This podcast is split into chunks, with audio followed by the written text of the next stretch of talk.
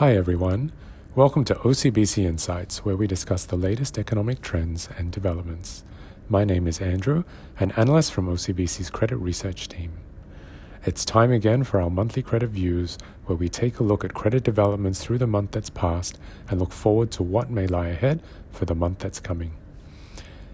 In US markets, we saw 10 year US Treasury yields end August above 0.7% from 0.53% at the end of July, getting a boost towards the end of the month from reaffirmation of the US China Phase 1 trade deal and the Fed announcing that it would seek inflation that averages 2% over time to spur an economic recovery. This boosted credit market sentiments as well, particularly for high yield, following confirmation that short dated interest rates may stay low for longer. In the Asia dollar space, it was a similarly constructive month despite rising US China tensions and simmering concerns on issuer defaults.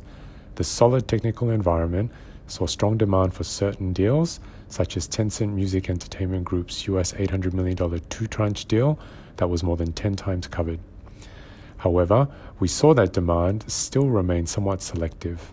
Demand increased for fixed for life structures with Hysan Development and Nan Fung International pricing deals, but this was all in the context of fundamental developments that were never far from the market's mind. Vedanta's high yield deal saw relatively low interest, and again on the flip side, we had Hysan Development Co. as well as infrastructure related issuers in somewhat essential industries such as MTR Corp in Hong Kong and Axiata in Malaysia, pricing deals that saw very strong demand. Issuers in the headlines for the wrong reasons included PT Modernland Realty, which missed the coupon payments of its bonds due in 2021, while cruise operator Genting Hong Kong Limited suspended all payments to creditors, triggering a 36% drop in the company's share price.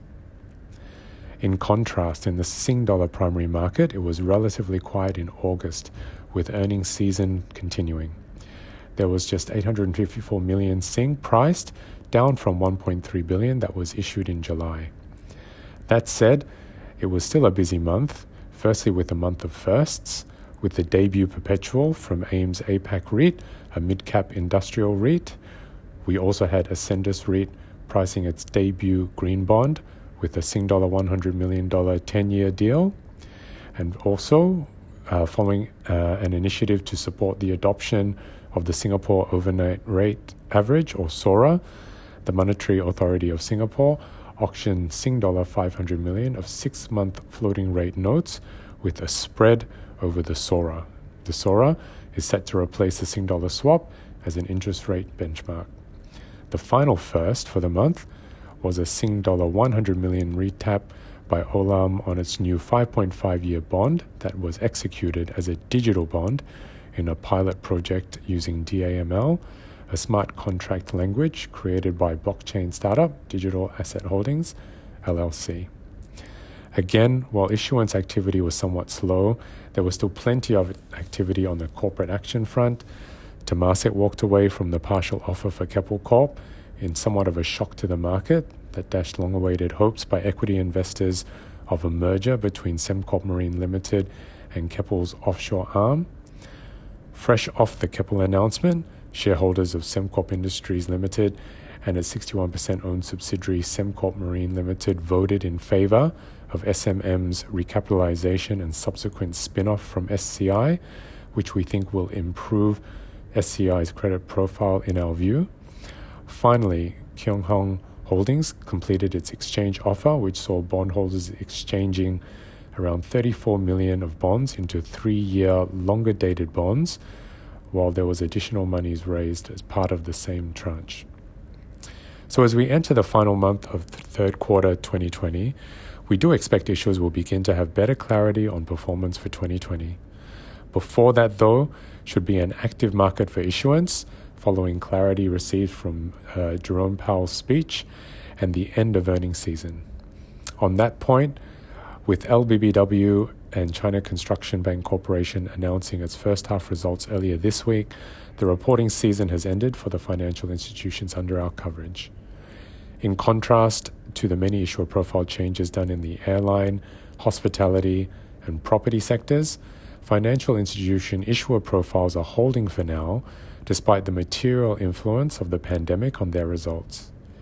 What is driving this apparent stability, in our view, is that positive and negative fundamental influences are delicately balanced at the moment. However, there is a clear negative bias. On the one hand, government support to the economy is likely to reduce or become more targeted, economic outlooks remain weak, while earnings pressures for financial institutions remain from low interest rates and rising credit costs.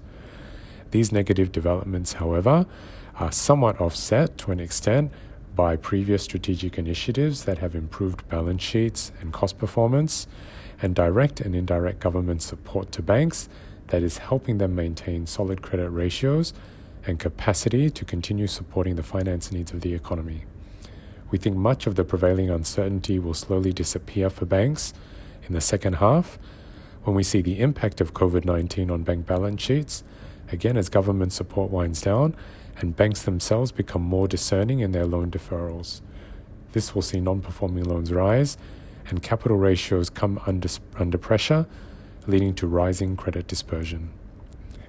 In the Sing dollar corporate bond space, we continue to see a firming up of bond prices in the secondary market, but in the absence of similar fundamental developments, the number of bond recommendations lowered has outpaced those that were raised by a ratio of almost 2 to 1.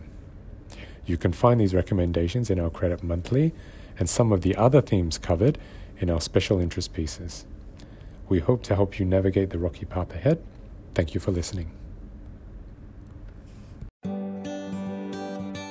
This has been a podcast from OCBC Bank. Follow us on Spotify for more episodes like the one you've just heard.